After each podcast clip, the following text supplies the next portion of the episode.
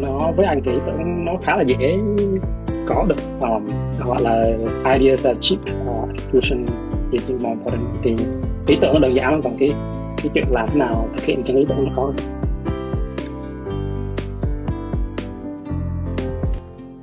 Xin chào các bạn, mình là Chi. Chào mừng các bạn quay trở lại với PhD Whisper, nơi mình và các bạn của mình sẽ chia sẻ những kinh nghiệm và trải nghiệm của việc học PhD. Khách mời của ngày hôm nay là anh Ngô Hoàng Gia, một người đối với mình gọi là con nhà người ta đó các bạn. Anh Gia học tiến sĩ ngành Electrical and Computer Engineering tại Cornell University tại Mỹ và hiện tại anh làm CTO tại Gift.Asia là một fundraising platform tại Singapore. Let's start! Dạ, em chào anh. À, cảm ơn anh đã dành thời gian để tham gia podcast của em. À, và xin giới thiệu với mọi người thì uh, khách mời ngày hôm nay là anh Ngô Hoàng Gia. Thì anh học uh, ngành uh, Electrical and Computer Engineering tại trường Đại học Cornell uh, tại Mỹ. Thì đầu tiên anh có thể giới thiệu được chút về bản thân và ngành học của anh khi mà học tiến sĩ đúng không ạ? Ờ, um, thì khi em làm PhD thì làm về uh, machine learning trong biomedical um, applications chủ yếu là về neuroscience. Còn hiện tại thì đang làm ở GiftAsia là một cái uh, cái nền tảng để gây quỹ cho cộng đồng. Chẳng hạn như là những người mà còn không có khả năng chi trả phí bệnh viện hoặc là những cái uh, tổ chức phi lợi nhuận tổ chức từ thiện uh, thì cái công ty của anh giúp gây quỹ những tổ chức và cá nhân. này À, vì sao khi mà học xong đại học thì anh lại chọn tiếp tục đi học tiến sĩ? Bởi vì em biết là các bạn đi học ngành ờ, uh, IT hoặc là uh, Electrical Engineering thì có lương rất cao ngay sau khi học đại học. thực ra thì anh không đi làm tiến sĩ ngay sau khi anh anh um, học đại học đâu anh uh, làm ở Singapore khoảng 3 năm um, anh có làm ở một viện nghiên cứu ở Singapore à, sau đó anh làm ở anh cũng làm ở Gift trước khi anh anh đi học uh, tiến sĩ thì cái này cũng là một cái câu hỏi mà anh hỏi bản thân khá là lâu. Ngay cả trước khi đi vẫn hỏi cái vẫn hỏi bản thân và hỏi mọi người câu này. Um, chứ là hỏi bản thân là hỏi mọi người để cho tham khảo cho vui thôi. Mà cái này thì đúng là một cái mà bạn nào mà đang định làm tiến sĩ cũng nên suy nghĩ tới. Vì anh gặp một vài bạn cũng nhiều bạn vẫn tưởng nhầm là làm tiến sĩ xong thì bằng tiến sĩ sẽ giúp như là kiểu có được việc lương cao hơn ấy. thông thường mức lương thì vào thì nếu có bằng tiến sĩ thì lương sẽ cao hơn bằng cử nhân. Nhưng vấn đề đó là nếu hai người cùng vào công ty cùng lúc nhưng mà chẳng hạn như một người thay vì đi học tiến sĩ 4 năm sau thì khả năng cao là cái lương người ta sẽ cao hơn là lương tiến sĩ lúc mới vào. Chẳng hạn như em thì vì sao em học tiến sĩ? Thì bởi vì là em rất thích nghiên cứu vì em tham gia nghiên cứu từ khi mà năm 2 đại học. Và em cũng uh, gặp được supervisor khá là tốt. Khi mà em học uh, đại học thì sau đó thì thầy có suggest là có học bổng tiến sĩ hỏi em có muốn nộp hay không. Thì em cũng bảo là dạ muốn nộp thì thật ra em nộp và em học có nghĩa là em học đại học xong và em học thẳng lên tiến sĩ luôn vậy thì em dũng cảm ngay đó vì thường này khuyên các bạn là đi làm thử xem thế nào xem Dạ. môi trường làm việc để nó khác với lại môi trường trong trường đại học ờ, như thế nào ấy. Lúc đó mình chọn lựa nó khi mình biết thì mình chọn lựa nó thường nó chính xác hơn với anh thì chỉ có hai lý do để đáng học tiến sĩ thôi. lý do thứ nhất là như em là nếu thích thích làm nghiên cứu um, tò mò thích ờ, anh cũng như vậy và kiểu như thích có một cái môi trường một cái khoảng thời gian này mình có thể tập trung vào tìm hiểu một cái chủ đề nào mình thích. Ờ, cái lý do thứ hai là nếu muốn làm giáo sư trong đại học còn thì anh cũng không nghĩ đến lý do thứ ba nữa. Có hai cái đấy thôi. Anh học ở Ivy League nên em cũng muốn hỏi là nộp học bổng vào các trường đại học và top đầu ở Mỹ thì có khó hay không? Và anh cần thời gian bao lâu để chuẩn bị cho cho nộp học bổng và xin học bổng tiến sĩ? Khó không à là khó chứ anh nộp ờ, uh, thực sự đang nộp 8 trường nếu như không nhầm. Nha chỉ có offer một trường nữa. Ờ, chẳng hạn như mình học cử nhân mình có thể um, gọi là nổi trội hơn so với nhiều người trong trường của mình nhưng mà thực sự khi mà tới cái đoạn này thì là nó mình đang được đánh giá với lại rất nhiều người khác ấy, từ tất cả những cái người trên thế giới. Nhiều bạn có um, thì giải này giải kia cứ điểm số rất cao. Như anh thì điểm số không cao. Điểm số anh khá là không thấp nhưng mà cũng không cao trong trường học. Không phải là top đầu trong trường. Anh được học bổng tiến sĩ chủ yếu là vì uh, chủ yếu là nhờ quan hệ. Um, vì thực sự là vì anh làm anh có làm nghiên cứu trước khi anh đi học tiến sĩ thì um, supervisor của anh từ hồi đại học xong rồi sau này khi anh đi làm nghiên cứu làm cùng với viện ở Singapore thì um, thầy giới thiệu anh với lại thầy ở trường ở Cornell thầy thầy hướng dẫn về sau này anh ở PhD thì với anh đó là lý do lý do duy nhất mà anh được nhận. Còn nếu thực sự nếu nhìn vào bảng điểm và thành tích thì anh không có gì nộp cho gì bạn khác đâu. À, thế thì nộp vào tiến sĩ thì có một vài thứ không tôi có cái là cái personal statement cái lý do vì sao mình làm tiến sĩ thì cái này viết thì anh viết cũng không khó lắm. Với anh cái này chắc cỡ khoảng một hai tuần thì chủ yếu nó về lý do vì sao mình muốn học tiến sĩ mình muốn làm cái gì ấy. thì anh nghĩ câu hỏi mình muốn làm tiến sĩ không khá là lâu. Còn về cái ngành mà anh muốn làm gì thì anh có làm nghiên cứu trước rồi anh cũng khá chắc là anh cũng làm ngành gì. Um, trả lời cái câu hỏi đó cũng không không không lâu lắm. Và thực sự thì nó cũng nếu chẳng hàng anh nghĩ lúc mà nộp vào cử nhân thì những trường mấy cái personal statement nó quan trọng hơn so với lại khi làm tiến sĩ. Um, cái thứ hai đó là điểm số thì này cũng không thay đổi được gì. Uh, ngoài trường nó sẽ đòi hỏi kiểu uh, bằng tiếng Anh TOEFL hoặc là IELTS gì đấy. Um, thì cũng tùy vào mỗi người đang học ở đâu thôi. Như anh thì cũng không có gì khó um, cái khó nhất và cái mất thời gian nhất là tìm hiểu về trường tìm hiểu về giáo sư tìm được người mà đọc trên giấy tờ cái ngành làm việc nó cái ngành nghiên cứu nó phù hợp với lại mình cái mình thích. Và dành thời gian để làm thế nào đó có thể nói chuyện được với thầy cô đó cái người mà sẽ hướng dẫn mình trong tương lai. Thì chẳng hạn như em nói thì là phụ thuộc rất nhiều vào ai là người hướng dẫn mình nó sẽ ảnh hưởng nhiều nhất tới cái cái trải nghiệm khi mà làm tiến sĩ. Thì tìm được đúng người sẽ là cái khó nhất. Và làm thế nào để có cơ hội nói chuyện với họ. Em có bảo một vài bạn mà hỏi anh về chuyện này thì nó là các em vận dụng hết tất cả các mối quan hệ của mình anh em bạn bè ờ, họ hàng cách xa mấy đời cứ thử hết mình làm sao người ta cho em một cái giới thiệu với lại cái thầy cô hướng dẫn đấy. Vì thầy cô này một ngày cái đợt mà gần mà bắt đầu cái giai đoạn nộp đơn này thì một ngày mỗi người có thể nhận kiểu hai chục cái email là chuyện bình thường. Nên là nếu mình không biết thì mình cũng có thể thử câu email nhưng mà thường nó rất là khó. Um, nên là phải tìm cách để bằng một cách nào đó để mình nổi bật được hơn so với những bạn khác. Cái đấy mất thời gian Em em cũng thấy là việc mà biết supervisor biết cái nhóm nghiên cứu của mình trước thì rất là quan trọng. Như em thì em đã uh, làm việc với cái nhóm nghiên cứu thì em cũng biết nhưng mà ngay cả khi mà em xin xin việc thì em cũng liên lạc với supervisor trước và em cũng nói chuyện với bác supervisor của các cháu thì em cũng có nộp postdoc ở một số trường khác thì thậm chí là các trường mà ở Hòa Bình thì em đến gặp trực tiếp nói ừ. chuyện với họ à, hoặc là anh Chu để em xem thử là cái nhóm đó người ta à, có vui vẻ hoạt động hay không và Ừ. cái cái cái topic nghiên cứu nó nó có thích hợp với cái topic mà mình muốn làm hay không thì anh thấy cái cái chuyện um, tạo dựng mối quan hệ và đôi khi chỉ là giao tiếp đơn giản à, sẽ ờ, giao tiếp cơ bản thôi nó nó một những cái điểm yếu của nhiều bạn. Um, đi học tiến sĩ hoặc là làm tiến sĩ hoặc là nó chung đi đi làm vì cái đó đôi khi nó không được xem trọng quá. Um, chẳng hạn cái chuyện gọi là networking là nó cũng không hẳn là là quan hệ xã giao uh, linh tinh đâu. Nó nếu một người thực sự tò mò về một cái hướng nghiên cứu nào đấy một cái topic nào đấy chịu khó lắng nghe về cái thầy cô hoặc là người nào đó nói chuyện về cái topic nghiên cứu đấy thì tự nhiên là người ta cũng sẽ thích và muốn nói chuyện và sẽ gây ấn tượng được. Nó nó khá là tự nhiên và nó khá là là authentic kiểu rất là chân chân thành đó. Nhưng mà nếu mà không chịu khó làm cái này thì nó sẽ rất là khó bắt đầu từ lúc nộp đơn vào tới lúc làm việc về sau và kể về việc nghiên cứu lâu dài lẫn cái công việc lâu dài.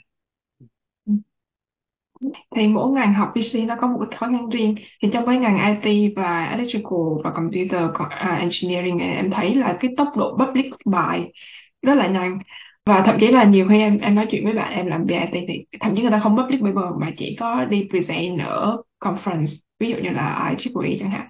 Đối với cái cái ngành của anh thì một từ khi bạn có lên ý tưởng cho đến khi public được cái kết quả của mình thì tốn thời gian khoảng bao lâu? Cái thứ nhất là disclosure là cái cái anh làm nó là machine learning nhưng mà nó là application về neuroscience thì nó nằm giữa machine learning với neuroscience nó không hoàn toàn về uh, ờ, machine learning.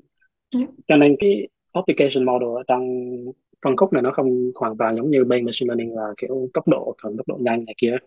Trong ngành thì người ta vẫn tương đối đánh giá cái journal publication cái bài báo trên tạp chí nó quan trọng hơn là cái bài báo ở conference hội nghị. Còn về bản thân anh trong cái chuyện mà là nghiên cứu thì anh luôn luôn có một cái stock một cái tập ý tưởng.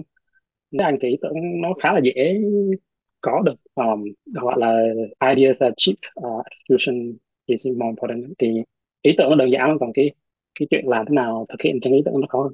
Thì chẳng hạn như thường tính tổng thời gian kiểu từ lúc có ý tưởng khi chạy experiment làm thí nghiệm với thứ ít nhất là về ngành của anh thì chắc tầm khoảng 3 tháng tối đa đó khoảng thời gian. Còn, còn lại thì nếu anh viết bài tạp chí journal publication thì tổng thời gian viết chắc khoảng phải tới 6 tháng tầm đấy. 3 đến 6 tháng.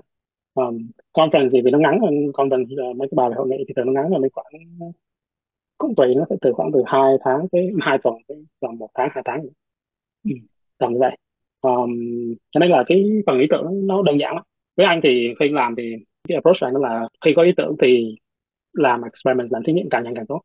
Thì cái đó mình dễ biết được cái nào khả thi cái nào hướng đến nó có hướng hẹn không. Thì mình loại là nhanh hơn um, xong rồi những cái nào mà mình thấy hứa hẹn thấy thú vị thì mình có thể theo đuổi. Thế anh thường có ý tưởng lại nãy là ý tưởng từ đâu và như thế nào? Thì có những bạn đó là đọc literature rất nhiều và tìm những cái research gap và từ đó là lên ý tưởng cho mình còn ví dụ có những trường hợp thì như em đó là khi mà em làm trong một cái project thì em thấy là mình phải làm cái này theo một cách khác để tiết kiệm thời gian chẳng hạn hoặc là tăng cái accuracy của cái model thì em từ đó em có ý tưởng em làm trước rồi em mới đi đọc literature. Em cũng muốn hỏi anh là anh có ý tưởng nhiều ý tưởng thì làm sao để có nhiều ý tưởng? Anh hả?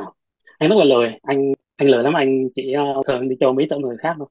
Là chẳng hạn đi xem đi, đi nghe conference hoặc là anh đi nghe có kiểu những cái người invited speakers những người tới diễn thuyết chẳng hạn cho nhóm ta trường thì mình đang ngồi nghe và người ta sẽ giải thích hết là cái bắt nguồn ý tưởng họ từ đâu nó có nguyên một cái câu chuyện như vậy và nó người ta tóm tắt lại. Mà mình có thể đặt câu hỏi nữa. Thì ngồi nghe như vậy và hỏi câu hỏi thì chẳng hạn hỏi người ta cái này người ta bảo là ờ, đó là một cái mình đang nghĩ tới trong tương lai. Thường khi người ta nói như vậy thì có nghĩa là người ta chưa làm. À, và nếu mình thấy cái cái cái cái như em nói cái gap cái khai hở này mà nó nó thú vị nó đáng tò mò đáng để mình tìm hiểu thêm ấy thì mình thì anh sẽ ghi lại thì nốt lại và xong rồi anh sẽ xem thử là có nên theo đuổi không. Tất nhiên là cũng thỉnh thoảng khi đọc uh, bài báo khác làm literature review thì đôi khi sẽ thấy có những cái như nói những cái gap mà mình có thể muốn làm tốt hơn. Nhưng mà thường thì anh sẽ thích nghe cái người tác giả người ta trình bày này. Uh, mình hỏi vì thường người ta tác giả thì người ta sẽ là một cái chuyên gia và expert trong cái field đấy. Thì mình hỏi tới khi nào người ta không trả lời được nữa thì thường nó sẽ là chỗ chỗ mà chưa ai làm hoặc là ít người làm. Ừ. Hay mà anh chọn một cái hướng nghiên cứu là application của machine learning trong neuroscience chẳng hạn. Thì anh vừa phải có kiến thức về machine learning, vừa phải có kiến thức về neuroscience. Thì anh có thấy là giống như mình thay vì học một cái tiến sĩ mà mình học hai cái tiến sĩ cùng lúc phải không? Bởi vì em cũng có thử là một mảng nhỏ nhỏ là application của machine learning trong hydrodynamics model có một cái em thấy là trong hydrodynamics thì những cái bác uh, professor thì thường là yếu về mảng IT hoặc là mảng machine learning. Thì các bạn trẻ bây giờ sẽ cập nhật nhiều hơn. Nhưng mà khi mà em viết một cái bài báo thì người reviewer em thấy không có công nhận về cái contribution của mình trong cái mảng machine learning cho lắm. Thì anh có thể là có một vấn đề gì có những cái khó khăn gì khi mà mình ứng dụng machine learning trong một ngành neuroscience. Với anh thì cái này nó cũng tùy nó có hai mặt. Chẳng hạn cái là nó nằm giữa hai ngành. Chẳng hạn như về neuroscience thì như nói là nó sẽ có nhiều nhiều mảng mà nhiều cái hướng đi mà những người làm trong field về neuroscience sẽ không nghĩ tới. Thì mình có thể tự dùng machine learning để xem muốn giải quyết được cái vấn đề này một cách khác được không? Ờ, cái mặt khác thì đó là cũng nghe nói là vì nó mới cho nên là người ta họ sẽ- có thể họ sẽ không không thích ý tưởng này lắm. Thì chẳng hạn như nói về khoa học nói chung thì mọi người sẽ thích tìm ra một cái lý thuyết nó nó hoặc là một cái cái định luật hoặc là một cái hiện tượng nào đấy nó nó nó giải thích cho những cái những cái điều mà mà mình có thể quan sát được. Ờ, nó thiên về explanation về giải thích nó như thiên về ờ, discovery về kiểu phát phát hiện ra những cái, cái kiến thức mới. So với lại machine learning nó machine learning là về um, prediction đúng không? đoán biết dự đoán. Thì dự đoán luôn có một cái tính là nó không một cái tính sai số thì nó không nó không hoàn toàn khớp vào cái, cách suy nghĩ của những người làm gọi là nghiên cứu học thì là người ta sẽ sẽ không OK người ta không thích cái sự sai số này lắm. Cái thứ nhất là đúng là cần phải có kiến thức ở trong cái application mình muốn làm. Chẳng hạn như về neuroscience thì mình phải có một vài kiến thức cơ bản về neuroscience đặc biệt về những cái mình làm thì mình nên biết những cái cơ bản để nó không sai ít nhất là không sai những cái cơ bản. Um, cái thứ hai đó là tìm cái hướng đi nào mà mình cũng vậy thông minh một chút trong trong cái chuyện chọn hướng đi. Có những hướng đi nó sẽ rất mới và nó rất khác biệt so với mọi người. Có những người sẽ chọn hướng này, anh thì thường sẽ không chọn hướng này lắm. Anh sẽ muốn thử một cái nào đó nó gần hơn với lại cái những người trong ngành trong ngành neuroscience người ta đang làm hơn xong rồi từ từ mình có thể build up dần, mình có thể làm dần về những cái hướng mà nó nó nó khác biệt hơn. Đối với anh thì trong khoa học, trong nghiên cứu khoa học hay là trong bất kỳ chỗ nào, nó nhưng cũng có nói trước đó, chẳng hạn cái chuyện mà giao tiếp, cái communication, cái cái cách mình trình bày, cái ý tưởng của mình, nó rất quan trọng cuối cùng mình làm cái nghiên cứu học đó là một cái sản phẩm trong cái công việc của mình. Thì mình phải có cách nào đó mình bán được cái sản phẩm này đi. Nếu mình bán được thì mình phải tìm được một cái cách thuyết phục người khác. Mình không thể nói là vì mình đúng cho nên là là người ta phải nghe được. Chắc là nó không phải là bản chất của con người là muốn được nghe cái thứ như vậy. Cái thứ hai là là thực sự trong bất kỳ những cái ngành khoa học nào nó luôn cũng có những cái khía cạnh của mình không nghĩ tới hoặc là những, có một cái mặt khác mà mình không nghĩ tới với anh nó không hoàn không à, phải chờ những cái định luật lý đại loại như vậy nó thì nó nó khá là đúng một cách uh, absolute kiểu là nó đúng một cách hoàn hảo. Còn lại tất cả những cái thứ khác mình luôn luôn có những cách nhìn về một cái một cái sự vật một cái hiện tượng một cái lý thuyết. Nên mình chọn cái hướng nào mà có thể thuyết phục người khác. Nó cái này nó phải trong cái viết bài trong cái trình bày tất cả những thứ như vậy. Và ngay từ khi chọn ý tưởng mình phải chọn cái hướng nào để nó có thể thuyết phục được người để sẽ đọc cái bài của mình. Ừ ví dụ như khi mà em sẽ viết một cái bài là ứng dụng machine learning trong hydrodynamic model thì em chỉ có viết một câu thôi là cái model machine learning mà em dùng thì chưa chính xác để dùng cho flood forecasting thì tất cả những người reviewer đều biết cái câu đó để guess lại dạ thì em thấy ừ. là sau sau đó thì à, sau một vòng major revision thì bài của em bị reject và em nhận ra một điều là khi mà nộp cho journal khác em đã em đã biết lại phải bỏ cái câu đó ra khỏi ra khỏi cái result của mình dạ. thì cái cách mà mình convince người um, reviewer cũng khá là quan trọng cái cách viết của mình cách trình bày result thì kết quả nó vẫn là như vậy thôi nhưng mà cách viết của mình cần phải uh, phải thuyết phục hơn thì mới mới thuyết phục được reviewer yeah. Dạ. mình cũng phải hiểu thì là mình là những người bắt đầu trong trong ngành nghiên cứu học mình Ừ. không thể nghĩ là tất cả mọi người phải lắng nghe mình được mình có thời gian cho nên là mình có thể tạo cái chỗ, cái chỗ đứng trong ngành này khi mình có chỗ đứng rồi thì mình có thể nói bất kỳ gì người ta cũng sẽ nghe. Và người ta cũng sẽ ờ đáng suy nghĩ. Mình chưa có chỗ đứng thì người bảo ở cái này sai. Thì cái đó nó khá là tự nhiên thôi. Đúng không nó kiểu nó một cái nó thứ rất tự nhiên trong uh, bản chất con người thôi. Thì mình chọn đúng thời điểm và chọn đúng cái để nói thì nó sẽ giúp tiết kiệm rất nhiều thời gian. À, thì anh có thời gian học ở sinh và anh cũng có một thời gian học tập ở Mỹ. Thì anh thấy cái môi trường mà nghiên cứu ở sinh và ở Mỹ nó có khác biệt nhiều hay không? Dạ. về thầy hướng dẫn thì không khác biệt lắm về kiểu uh, văn hóa. Vì thầy hướng dẫn anh ở sinh thầy cô hướng dẫn anh ờ, ở sinh cũng học và làm việc ở Mỹ cho nên cái phong cách người ta cũng rất giống là lúc mình sang Mỹ. Cái sự khác biệt ờ, nhiều nhất chắc là về cái network về cái cái cái mạng lưới về bạn bè về người làm việc cùng hoặc là về giáo sư ấy, nó nó khá là khác. Nhìn chung thì ở Mỹ vẫn là cái chỗ trung tâm thu hút hầu hết những cái bạn giỏi nhất ờ, ở, ở khắp mọi nơi tới. Ngay cả những thầy cô ờ, giáo sư cũng là những cái người thường người ta cũng sẽ muốn thử sức ở Mỹ. Ờm, thì cái mạng lưới nó sẽ gần hơn mình sẽ gần cái mạng lưới kể cả về người ờ, đồng nghiệp hoặc là về thầy cô hướng dẫn hoặc là thầy cô giáo sư bình thường thì nó cũng sẽ gần hơn dễ tiếp cận hơn. Nhiều cái conference hội nghị nó cũng ở Mỹ hơn thì các mình sẽ gặp rất nhiều những cái giáo sư cây đa cây đề trong. Ờm, ở Singapore thì nó cũng nó sẽ khó hơn về chuyện đấy. Thì ít conference nó tổ chức ở Singapore nhiều người cũng sẽ không tới. Chẳng hạn mình có thể nói chuyện với những người viết bài của mình hoặc là những cái bạn bè qua Zoom nhưng nó sẽ khác so với khi mà mình gặp người ta trực tiếp ở, ở tận nơi. Thì với anh đó là cái sự khác biệt lớn nhất. Sự khác biệt chẳng hạn về cái cung cách uh, gọi là administration về những cái, cái thủ tục này kia thì nó cũng sẽ khác. Chẳng hạn như sinh thì chẳng hạn ở trường anh và trường ờ, uh, NUS trường trường đại học quốc gia thì anh biết là làm tiến sĩ phải trong vòng 4 năm. Nó chắc chắn phải trong 4 năm vậy phải xong. Còn ở Mỹ thì tới lúc nào giáo sư vẫn trả tiền để làm thì mình vẫn cứ làm được. Và nhiều người cũng khá thích ờ, những bạn làm tiến sĩ vì lương thấp hơn. Cho nên là nhiều bạn làm năm sáu bảy năm người làm lâu hơn cũng đã gặp. Ừ, Ừ. thì đó là nó một thêm một cái khác sự khác biệt nữa. Ừ. Và khi mà anh làm PhD thì anh có work-life balance ạ? Bởi vì em nghe rất nhiều bạn học ở Mỹ nói là cái trường mà càng lớn ở Mỹ thì thời gian làm việc lại càng nhiều. Thậm chí là có các thầy là làm việc cả cuối tuần, thậm chí là làm 16 tiếng một ngày. với em thì em thấy work life balance ờ, khi em làm PhD thế nào Thực ra thì em không có work-life balance là em vẫn làm việc buổi tối và vẫn làm việc cuối tuần. Nhưng mà em không làm việc quá nhiều giờ. Ví dụ như em cũng chỉ làm 10 12 tiếng một ngày là maximum. Bởi vì uh, nếu mà làm nhiều hơn nữa thì em thấy là mình không thể tập trung và cái hiệu suất nó không có cao. Uh, nhưng mà một phần em cũng nghĩ là khi mà mình còn trẻ thì mình cũng nên cố gắng thêm một chút. Dạ, nhưng mà cũng cũng em vẫn tham gia ví dụ như thể thao hoặc là vẫn dành thời gian để đọc sách và học thêm những thứ khác chứ không chỉ học một mình cái uh, nghiên cứu của mình. Anh thì anh không tin vào work life balance. Nhắc lại mình thấy cái khái niệm này nó khá là buồn cười về với anh thì một ngày, một người trong tuần 7 ngày hết 5 ngày, nếu cả ngày đi làm văn phòng đúng thời giờ thì mất tới 8 tiếng trong khoảng 12 đến 16 tiếng.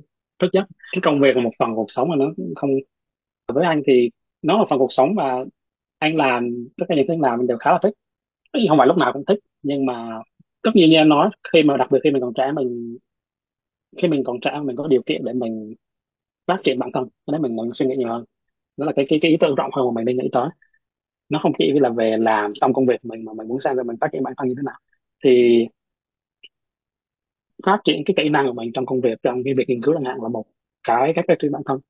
Chơi thể thao hoặc là đơn giản đi ra ngoài tìm hiểu thêm về mọi thứ xung quanh, về thế giới, tò mò mình cũng xem cái này thứ kia hoặc là học môn gì đấy chẳng hạn như đánh đàn chẳng hạn thì nó cũng là cách phát triển bản thân thôi. Ngay cả làm những thứ mà mình cảm thấy vui và thoải mái đó là cũng một cách để cho đầu óc thư giãn là làm như vậy. Thì mỗi ngày nó sẽ khác nhau. Ờ, mình mình mình nghĩ xem ngày hôm đó mình có làm được những thứ mà giúp mình tốt hơn một chút thôi thì nó quan trọng hơn. Còn cái với anh đấy với thời gian nó không nó không sẽ quan trọng lắm. Thì chẳng hạn nếu lên lên lab hoặc lên văn phòng mà 8 tiếng mà ngồi tục. ngồi không làm gì 5 tiếng thì nó cũng chẳng tác dụng gì lắm.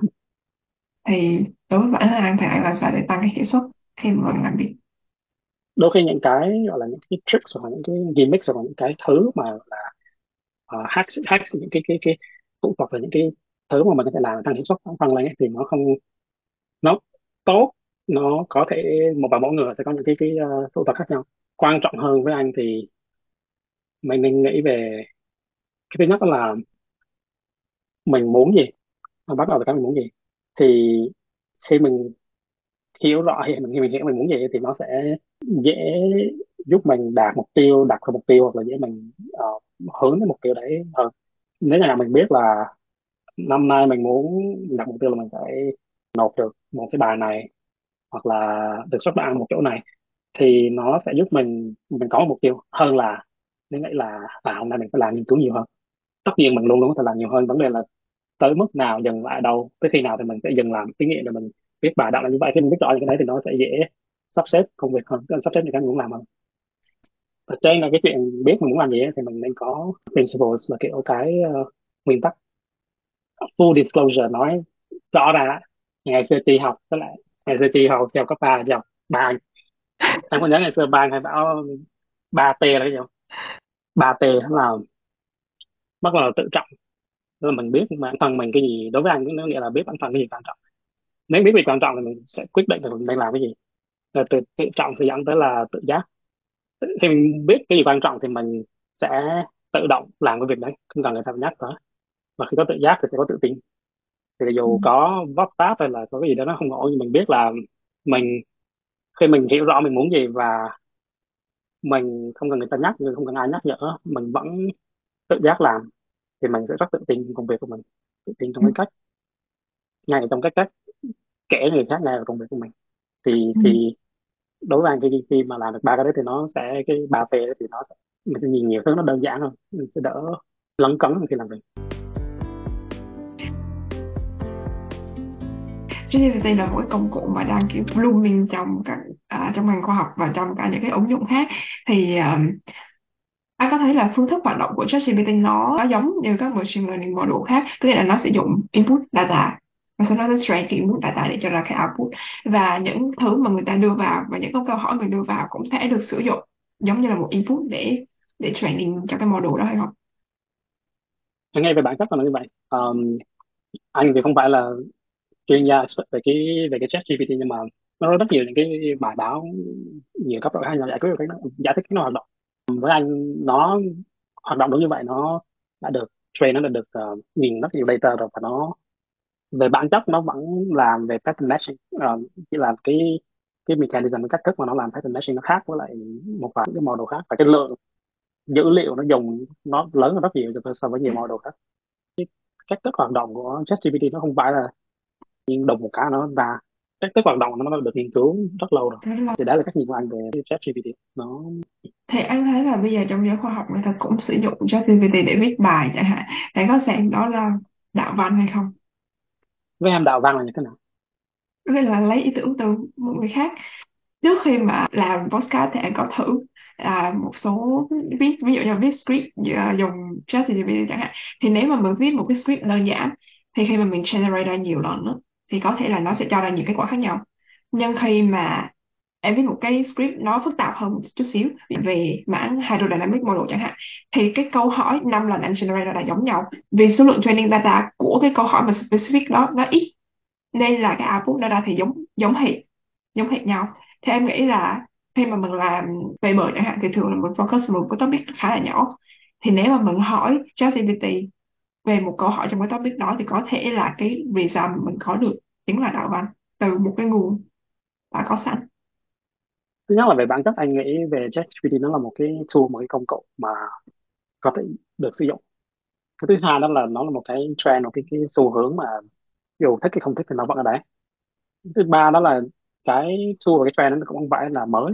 Chẳng, chẳng hạn như một cái điểm mạnh của ChatGPT với anh đó là nó giúp viết lại hoặc là touch up làm tốt hơn một cái cái input của mình. Là mình có thể bảo nó viết cái này vui hơn viết cái này buồn hơn đại loại như vậy nó chia sẻ một vài cái điểm giống với lại công cụ như là Grammarly để dùng sửa chính tả đại loại như vậy. Thì nó là một công cụ thì nó tùy vào cách sử dụng của mỗi người. Cái quan trọng hơn đó là nên là hiểu xem ChatGPT nó làm nó nó nó làm gì và nó điểm mạnh nó ở đâu bản chất là nó không phải là một công cụ để thực sự suy nghĩ không phải là reasoning nó không phải một cái công cụ để uh, luôn luôn ra được sự thật. Nó hoạt động ChatGPT hoạt động tốt nhất là trong kiểu nhanh nói là touch up một cái document của nó nó có thể tạo ra được output một cái đoạn văn về một cái vấn đề nào đấy về một câu hỏi nào đấy. Nhưng chưa chắc là nó đúng chưa chắc là nó gọi là factually correct chưa chắc là nó đúng với sự thật. Với anh nếu một người luôn luôn tin vào cái output của ChatGPT là sự thật và dùng cái này để viết nghiên cứu ấy, thì cái quyết định đấy là nó khá là có vấn đề và không hẳn là về chuyện đạo văn hay không. Nhưng mà thực sự là nó không phải một công cụ để sản xuất để tạo ra cái cái nội dung cái beat cái cái content của cái uh, bài báo của cái bài viết. Um, có thể cách viết của mình khô khan đại là như vậy thì có một cái tool đó nó cũng giống như nhiều người thuê một à, ai đó đọc lại bài viết giúp sửa lại chính tả đã là như vậy. Nó không khác gì lắm so với lại cái cách dùng đấy. Vấn đề là mình phải có được cái nội dung đã xong lòng mới tính với cái cách viết như thế nào. Thì nếu dùng ChatGPT theo cách đấy rằng không có vấn đề gì cả. Thì em thấy là khoảng 80% người dùng ChatGPT thực sự chưa có hiểu về cái cách thức của cái công cụ này. Để mà người ta đưa ra những cái quyết định thích hợp thì thay vì là nói đến chuyện là có nên dùng hay không nên dùng thì em nghĩ là các trường đại học cũng nên đưa ra những cái lời khuyên hoặc là đưa ra suggest là nên dùng như thế nào. Vì thực sự thì cuối cùng cái chuyện dùng hay không, nó nó, như anh nói, nó tùy thuộc vào bản thân mình và mình muốn gì. Nếu mình muốn chẳng hạn như lấy ví dụ của em về à, làm bài tập, ok, thì mình có thể nó sẽ đúng được cho là 80% thì, thì mình có thể được được điểm cao trong bài đấy nhưng mà cuối cùng đấy có là cái mình cần thấy về lâu dài không? Đơn giản có thể suy nghĩ là nếu một cái mô hình một cái model hoặc một cái máy tính nó sẽ làm tốt như vậy mà làm tốt hơn mình thì về lâu dài thì cái máy tính nó cũng sẽ thay mình luôn. Thì có được điểm cao cái bài đấy rồi thì về lâu dài mình cũng sẽ bị thay thế thôi. Nếu mình không thể ít nhất là thời điểm hiện tại nếu mình không thể hiểu cái vấn đề đang hỏi tới mình không có khả năng tự trả lời mình không có mình hoàn toàn dễ dàng bằng máy tính thì có thể tin chắc tương lai bản thân mình sẽ bị thay thế thôi. Thì nếu bạn nghĩ về lâu dài là mình mình muốn là người kiểm soát máy tính hay là máy tính kiểm soát mình thì là lựa chọn mỗi người. Khi mà đang đi học PhD thì à, anh cũng có gia đình thì cái học bổng của PhD có đủ để trang trải cho cả gia đình hay không? Hay là anh vẫn phải đi làm thêm một số việc ở ngoài ví dụ như là um, đi dạy hoặc là đi làm công ty hạn cái chuyện làm thêm thì nói chuyện thu nhập nói chung ấy thì nó tùy thuộc vào một nó tùy thuộc vào mình muốn gì. Chẳng hạn như mình lúc nào nấu ăn ở nhà để tiết kiệm hoặc là không đi du lịch, không chơi này kia, không gửi con đi trường mà tự chăm con thì tất nhiên nó mình sẽ giúp mình giảm bớt chi phí. Nên cái quan trọng nhất là ngay từ ban đầu khi lập gia đình có thống nhất được với lại vợ chồng là đấy là mức sống mà mình có thể chịu được. Hoặc là trong khoảng thời gian bao nhiêu năm đấy mình có thể chịu được thì khi đạt được sự thống nhất đấy và có thể làm được thì có thể sống được. Anh có thể được có thấy một vài bạn như vậy rồi. Tất nhiên là sẽ khó, nó như có nhiều thứ mình không muốn làm được. Một nó nó tùy thuộc vào bản thân gia đình muốn gì thằng thân cái gia đình muốn gì thì chuyện làm thêm thì cũng tùy ngành chẳng hạn như ngành ờ, về phần mềm các thứ này. Lúc mà thị trường nó còn đang nóng thì chắc là một, hai năm ấy, thì nên làm, internship nên làm thêm. Vì thứ nhất là cho mình thêm cái này thì bất kể ngành nào anh nghĩ là nên làm thêm thì nó sẽ cho mình ờ, làm thêm làm internship làm thực tập thì sẽ giúp mình hiểu được một phần là ờ, những người khác những cái người đi làm ở môi trường như thế nào. Nó giúp về lâu dài chẳng hạn như khi tìm việc thì mình sẽ có một vài có những mối quan hệ khác ở bên ngoài trường học. Um, và có cơ hội để quay lại làm những chỗ như vậy đã lại như thế. Ờ, cái thứ hai là lương những ít nhất là mấy lương những công ty nó cao hơn rất nhiều so với lại ờ, lương ở làm tiến sĩ. Chẳng hạn như uh, tháng hè làm ở một cái những cái fintech nó cái tiền lương từ 3 tháng hè nó sẽ gấp rưỡi gấp đôi cái tiền ờ, làm tiến sĩ cả năm. Nó cũng sẽ giúp ích rất nhiều cho gia đình. Um, khi mà anh à, có con nhỏ thì anh làm sao để cân bằng giữa thời gian chăm con và thời gian để làm việc? Thứ nhất là cân bằng thời gian thì là thời gian là để làm nghiên cứu đúng không? Thì nó quay lại với lại cái ý ban đầu anh nói đó là nó tùy thuộc vào mình muốn gì. Chẳng hạn như nếu một người muốn làm lấy ví dụ muốn làm giáo sư đi chẳng hạn thì cách làm nghiên cứu nó sẽ khác với một người. Không muốn làm giáo sư nha cái cách làm nghiên cứu nó sẽ khác. Cái cách viết bài nó sẽ khác. Cái, cái chủ đề mình chọn nó sẽ khác. Và khi mình biết mình muốn gì ấy, thì mình giáo sư hướng dẫn của mình cũng nên biết mình muốn gì. Thì giáo sư biết thì cái expectation cái kỳ vọng của họ cũng sẽ khác. À, và cái này nên nói rõ trước. Nó cũng liên quan đến chuyện là trước khi vào lab thì mình nên tìm hiểu xem là giáo sư chẳng hạn như chuyện là giáo sư có gia đình không con nhỏ thế nào nhìn như là ờ, thầy cô đã làm việc như thế nào. Mình cũng đoán được cái cách suy nghĩ của họ về cái chuyện con cái nó sẽ ra sao. Mình nói rõ là là đây là cái dự định của em. Ờ, và khi em có con thì em sẽ muốn chẳng hạn em muốn giảm làm giảm bớt thời gian và ít nhất mấy bao nhiêu tháng mà em sẽ không không làm việc. Mình nghĩ đã là như vậy.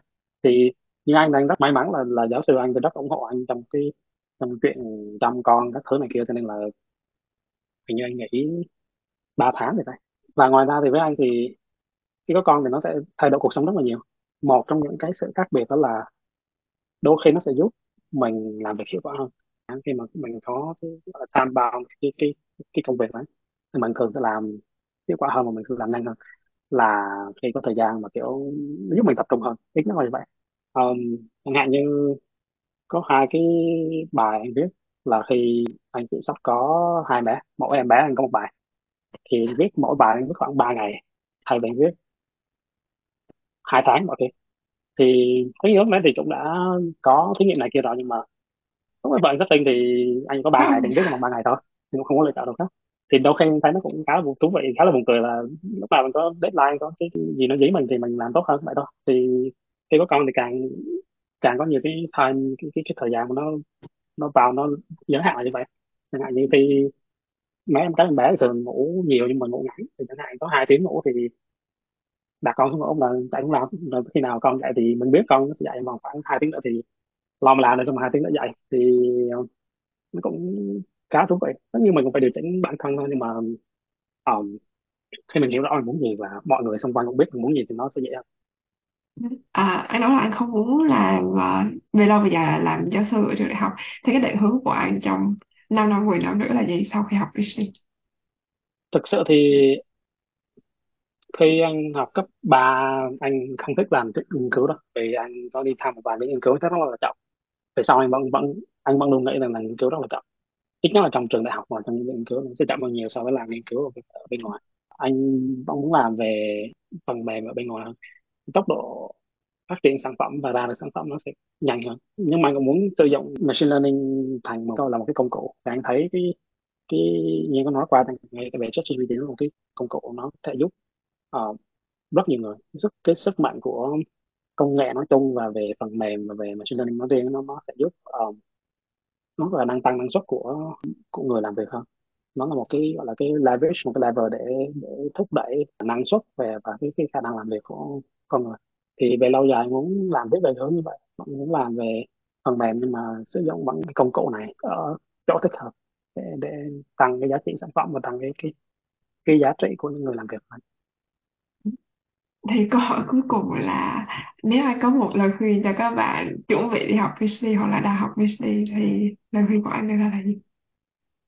có một cái nhìn mở học từ nhiều người và nhiều nguồn nó không chỉ đơn giản là về học về cái mảng mình làm mà nên đọc nhiều hơn và tìm hiểu nhiều hơn. Cuối cùng sản phẩm của việc nghiên cứu đó là cái bài báo cái bài nghiên cứu của mình. Ừ, đó chỉ là sản phẩm thôi. Để đưa được cái sản phẩm lấy ví dụ đưa sản phẩm ra thị trường là phải cố gắng chẳng ngày ngày vẫn cố gắng làm tìm hiểu làm thế nào để có thể uh, communicate có thể đưa những ý tưởng ra được mà người khác tiếp nhận. Giữ cái đầu óc mình rộng mở vì có thể học hỏi được rất rất nhiều nguồn để đọc sách về uh, kinh doanh này kia. Anh mình có thể thấy được là cách những cái người mà họ thuyết minh trình bày cái ý tưởng của họ như thế nào để người khác nghe được.